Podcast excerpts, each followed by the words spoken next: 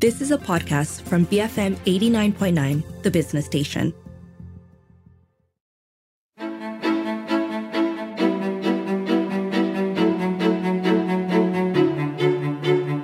Prime Minister Ismail Sabri Yaakob has dissolved parliament and GE15 is on the horizon. But a lot has changed since GE14. So, what do you need to know as a voter before heading to the polls? I'm Dashran Johan, and this is Today I Learned. We recently asked you on social medias to submit questions concerning voting at GE15. I've compiled the questions, and joining me on the show today is YB Nurul Izzah Anwar. She's the Vice President of PKR and MP for Permatang Pauh. Welcome to the show, uh, YB. How are Former you doing? MP. Former MP, yes. Parliament has been dissolved, um, so there's, there are no MPs right now. Um, welcome to the show. Thank you. Thanks for having me, Dashran. So let's start from the basics. Um, we got a question here. Um, I want to vote, but do I need to register to vote? Is it too late? So, all eligible voters are automatically registered, Alhamdulillah. But you can use the My SPR SEMAK website. I hope it doesn't crash to check yeah, whether you will be uh, voting, is the status, and where you'll be voting um, and for which seats. Selalunya ada sekolah kan, the particular polling stream, you got to make sure. So it's mySPRSEMAK.SPR.gov.my. Yes, because you, we, we are all we have automatic voter registration now. So 18 all, tahun ke atas. Yes, you're automatically a voter. So do go and check your registration status. Uh, I mean, where you're voting and whatnot. Um, so another question. I, this next couple of questions definitely from first-time voter. What should I wear? YB um, on polling day? Will I be denied entry if I dress too casually, such as in shorts and slippers? Yeah, so you know, um, I think it, we have to be realistic about this. Uh, we have to adhere to uh, the EC SPR set standards. Uh, it might not be uh, specifically related to our rights, but uh, the EC won't prevent a voter from entering a polling station as long as uh, they are deemed appropriately dressed according to SPR standards. You know, and I, I repeat this, yeah. but what is appropriately dressed? I think it's better to err on the side of caution, just to be safe. You know, clothes, shoes, avoid singlets, uh, and again, SPR standards. But uh, we can't, you know, no voters or candidates can go in carrying an umbrella or any other items that bear a party's logo. So you can't go in wearing a particular logo uh, of that party that's contesting. And Section 26 1G of the Election Offences Act 1954 states that a voter is not allowed to enter the polling station if he or she wears any clothes or carry items that display the name of candidates, their symbol, or a party logo. So I hope we know this. So mm-hmm. we know that other party cannot do that. Incumbents cannot do that. So this is another question regarding uh, yeah. medical situations. What happens if I have a medical emergency on that day or I'm hospitalized? What can I do? Can I still go out and vote? So I believe you know you have to prioritize your health, right? This is the the main dilemma that we face because we want to prioritize lives, safety first. So please, you know, get help, get medical assistance. If you are hospitalized, you know, you focus on getting well quick and um, if you have the time and the, the ability and the strength, of course, you you have to make your way to the voting booth. Um, or if you're really, really uh, bedridden, you can also make that quick phone call to call eligible voters to turn up and, and vote. But remember, health and safety first. And speaking of health and safety, this question uh, is connected to COVID 19. Can I vote if I happen to have COVID 19 on that day? So, yes, clearly the pandemic isn't over. Joe Biden was not right about that. um, but the MOH is formulating policies yeah, for a COVID safe election right this moment, though details are likely to be released by SPR later on. You have the um, caretaker minister stating that hak mengundi bagi individu for those who are COVID positive who are going to go into isolation at home. If they're not critical and they can vote MOH and the government is supposed to prepare a separate pathway for them to enter. And of course, they, they wear the, the face mask, etc. So then, at the least, their rights as a voter has been respected and they're being enabled. Now, switching gears to talk about floods, because um, one of the things that opposition was very resistant about and pushing back hard against the sitting government at the time and Prime Minister Ismail Sabri Yaakob is not to have yeah. um, elections this November and December because we saw last year um, the flood uh, during monsoon season was really, really bad. So we have a question related to that. Um, the, the person says, My house was badly affected by the floods last year. How do I go out and vote if my house is under water on voting day? I think it's very important to understand that it's not our projections of worst case scenario. These are actual projections you know, provided for by the by Met Malaysia. So, you know, I, I attended the briefing so they call it the monsoon peralihan, yeah, before uh, we enter Timur Laut. And I think it's very crucial to understand this UMNO triggered elections actually forced this dilemma onto us because you're prioritizing your health. You have to make sure you get to safety. Kalau ada pusat pemindahan banjir, that's why you have to be placed and brought to. Um, and of course, uh, you know, our right to vote, you know, the right to make sure that we're there uh, safely I think it's really an unfair uh, dilemma. But the priority, as I reiterate, and, I'm sorry for, for those who have uh, been victims of the previous floods, is to save to save yourself, safety first, save your family, take care of your loved ones, and um, you know, hopefully, if you're voting in one of the states that hasn't decided to dissolve, you have experienced a stable government in place to help focus on disaster relief, yeah, and flood relief. But under the existing law, SPR is supposed to provide for the voters to cast their vote.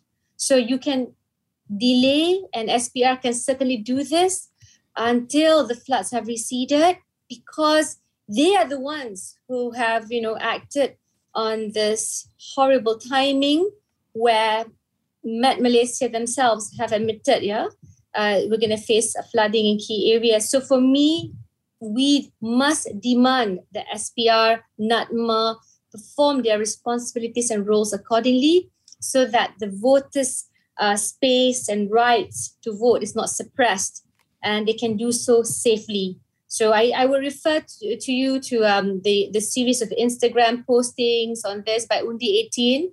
A quick shout out is very important to know.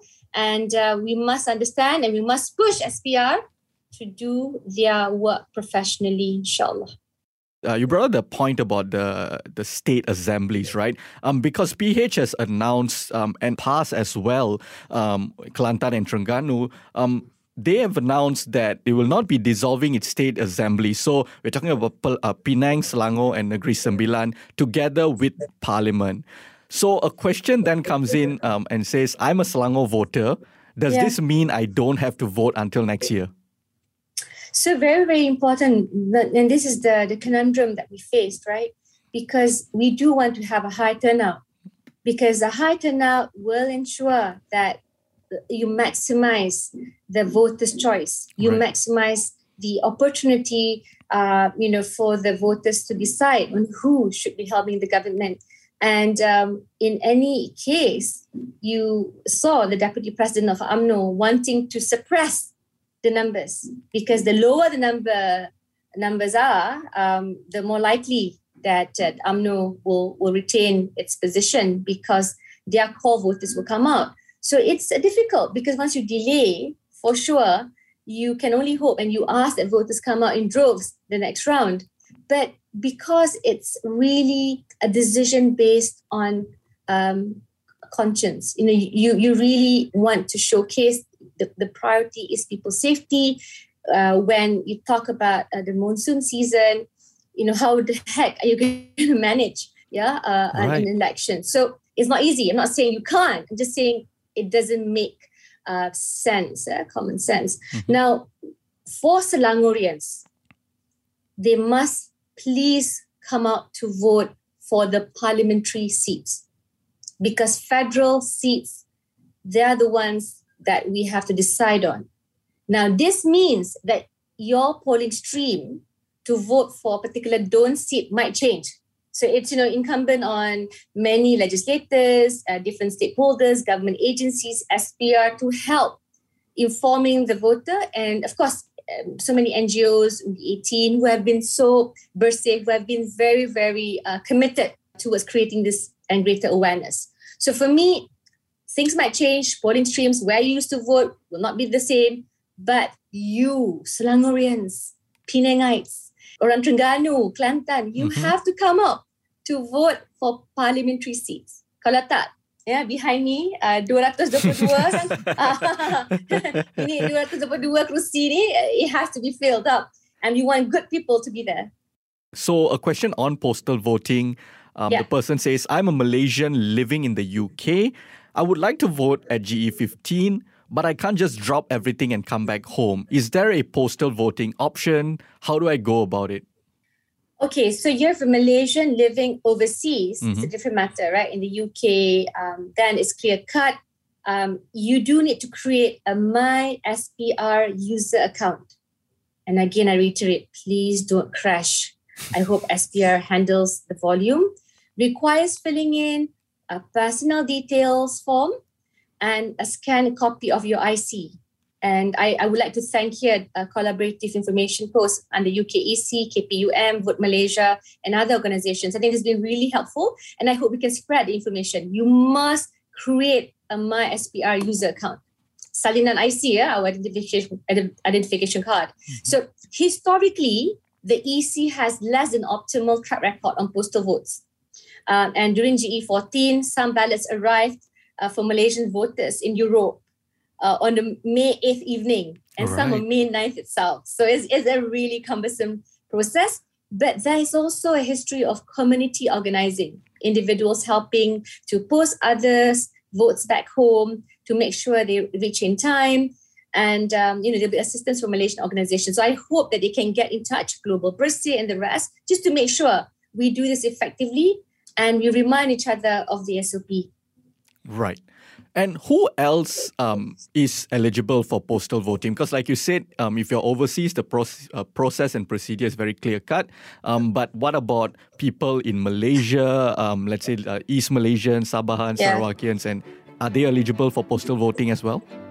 Yeah, so uh, you know they probably have to find ways, unfortunately, to be there in person, and that's why we we know that uh, the last time there was a huge campaign Undi Rabu back in 2018. And I think the caretaker, Minister of Human Resource, alluded to this, you know, uh, which gives me like some degree of alarm bells here ringing in my ears that it will be on a working day. Right. And uh, it's, it's, goodness, you know, gracious me. I really hope the government can do better. But the point is, we have to find ways, you know, um, means to make sure there's logistical support so that they can come out, come back and cast their vote. For example, kalau I see address in Semenanjung, that they live in Sarawak, right? So these are the things that we have to kind of collate together to ensure they turn up and vote. On the show with me today is YB Nurul Izzah Anwar, Vice President of Keadilan. After the break, I ask her if people should vote for the individual or the political party. Keep it here on Today I Learned, BFM 89.9.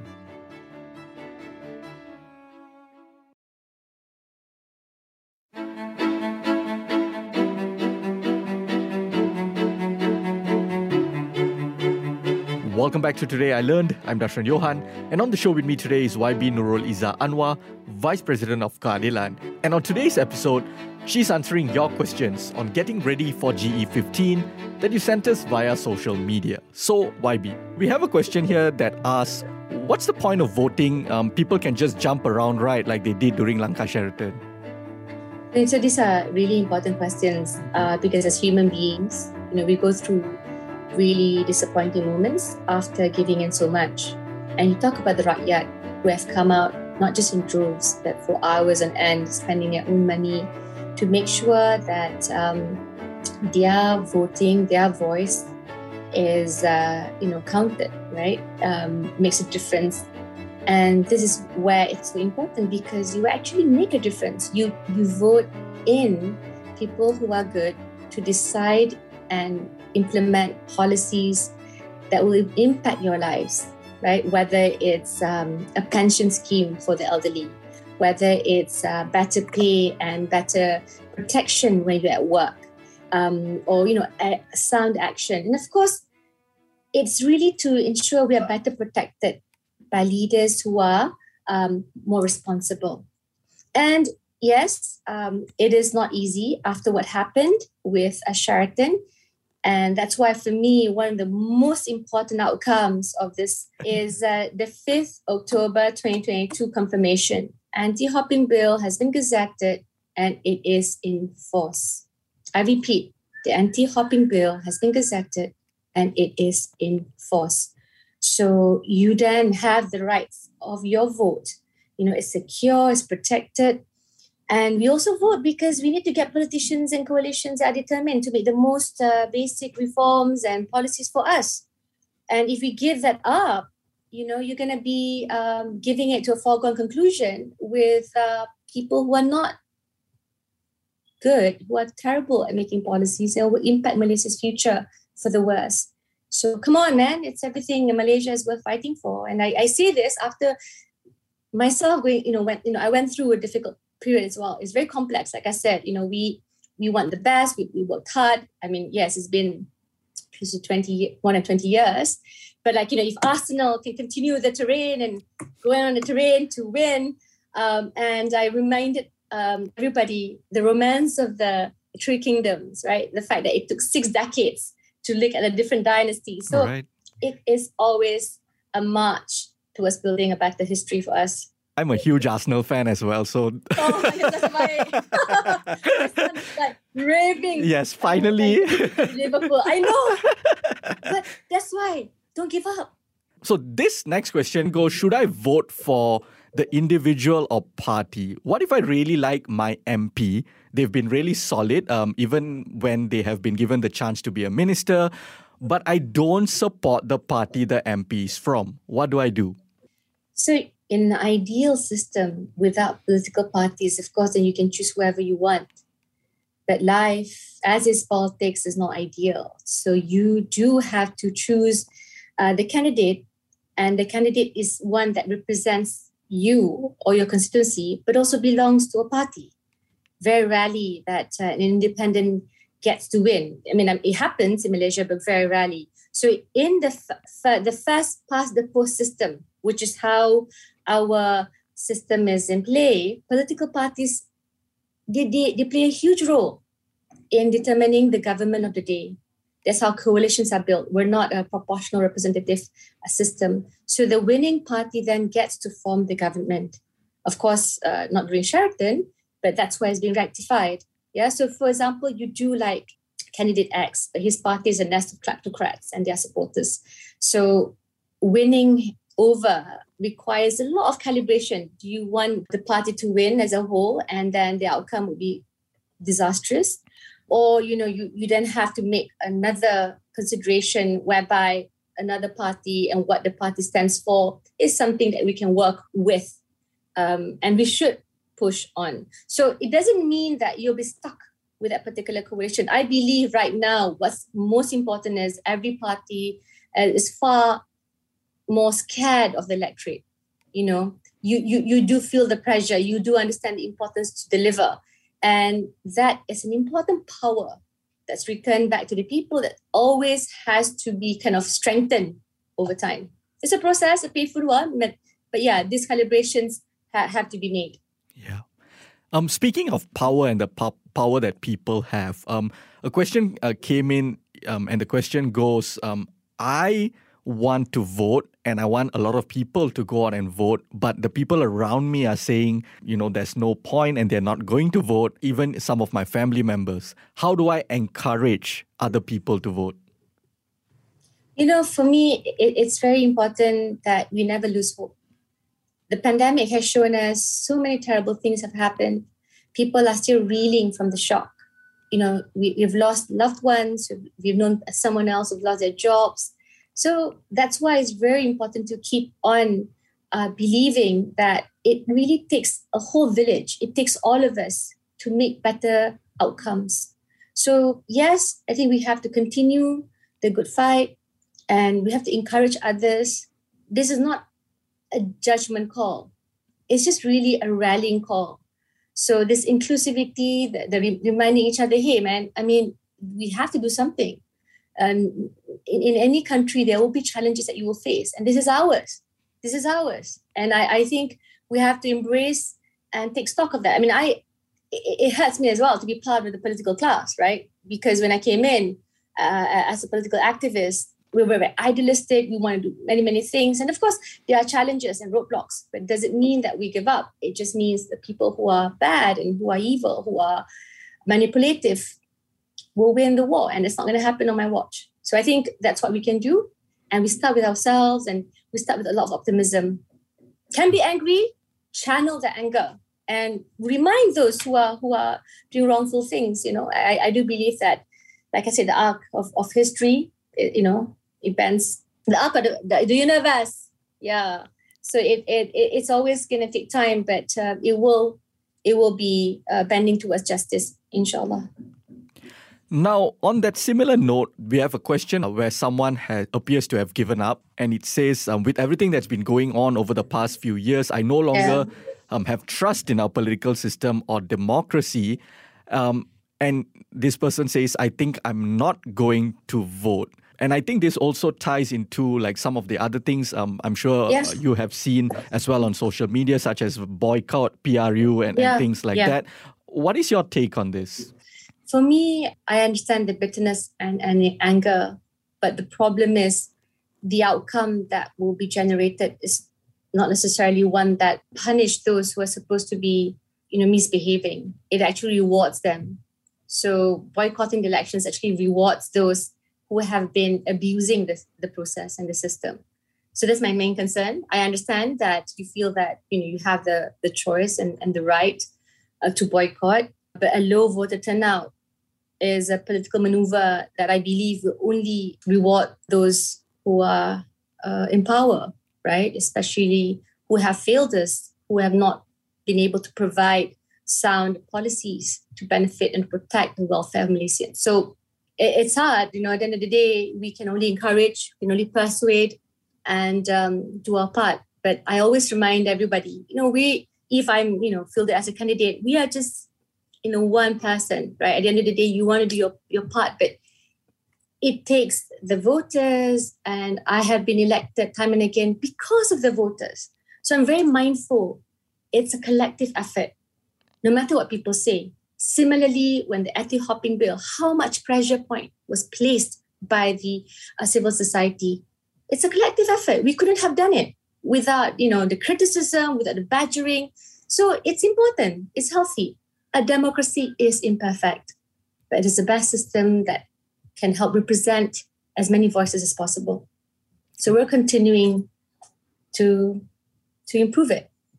This discussion goes. There's been a lot of politicking lately why can't we just form a unity government where all the political parties just come together and, and, and form one government together? Yeah, so, you know, I understand that there's this interest to have a unity government, but um, it's firstly, politicking happens across all organizations. You just have to minimize it, reduce it, and make sure that people are focused on a particular agenda, yeah, focus on the future and realizing that vision. But um, unity government is going to be very difficult because you do need an effective opposition at all times. I think that was the main criticism when the MOU was introduced, right?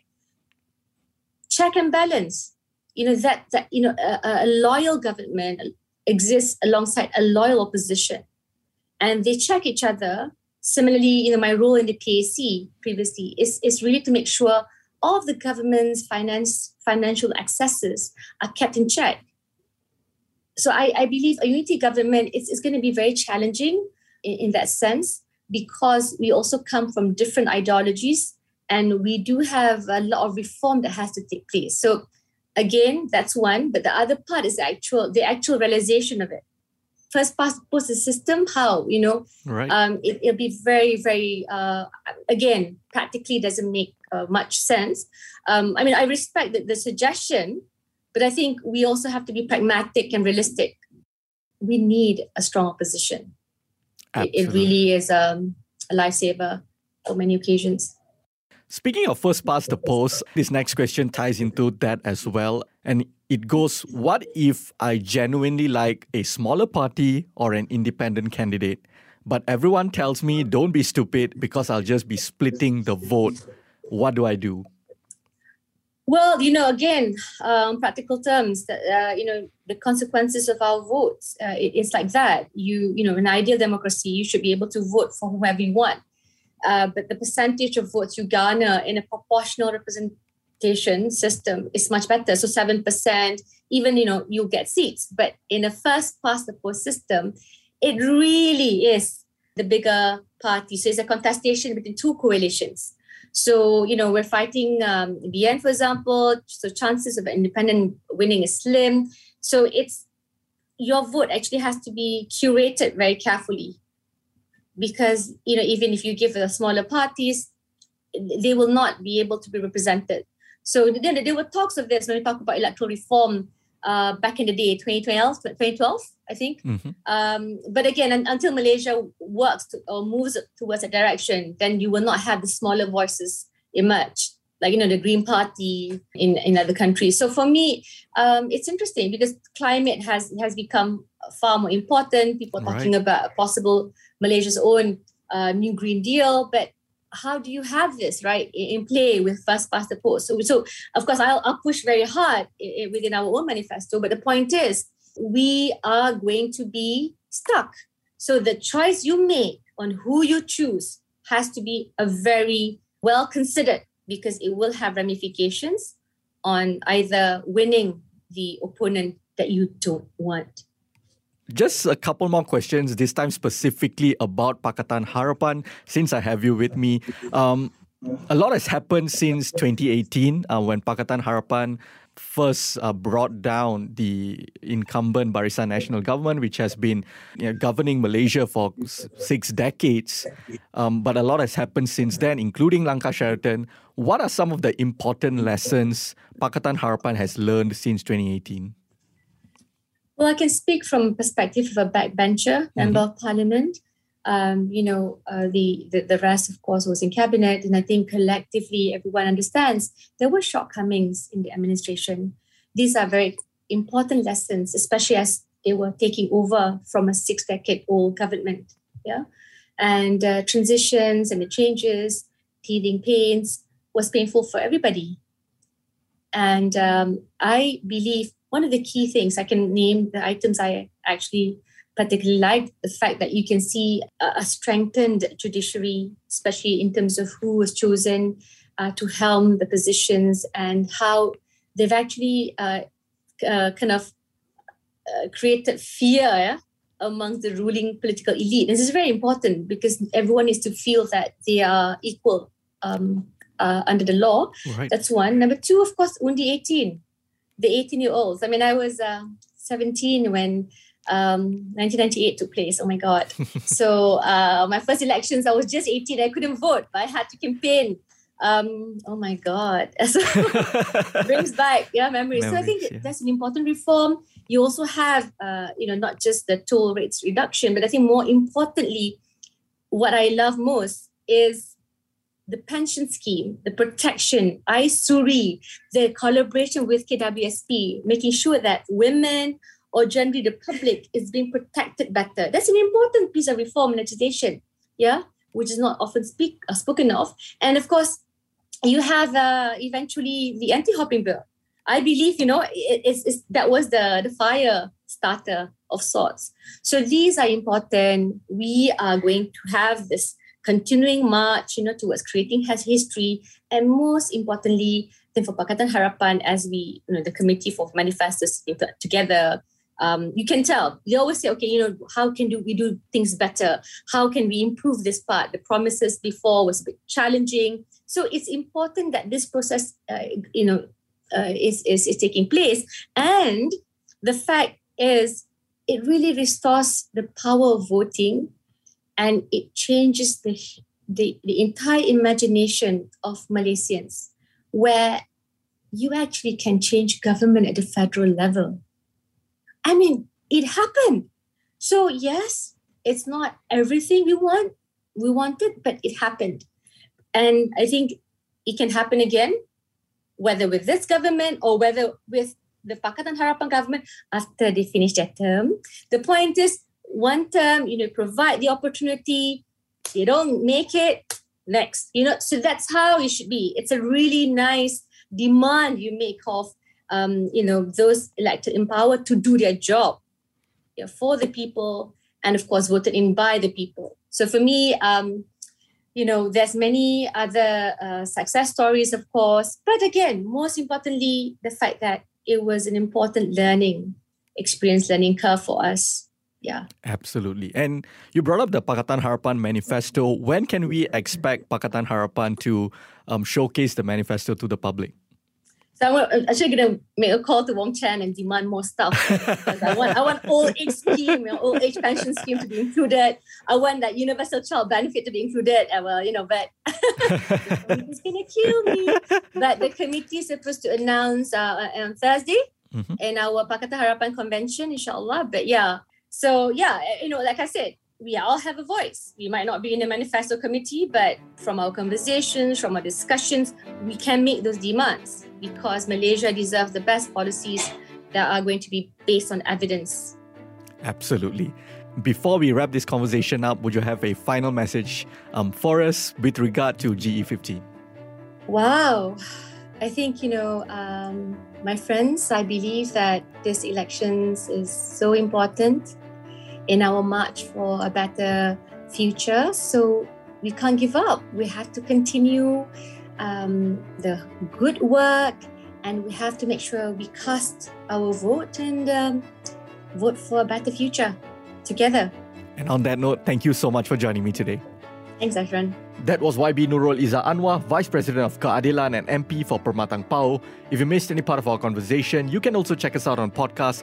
We're available on the BFM app, BFM.my, or pretty much wherever you get your podcasts from. I'm Darshan Johan, and this has been Today I Learned, BFM 89.9.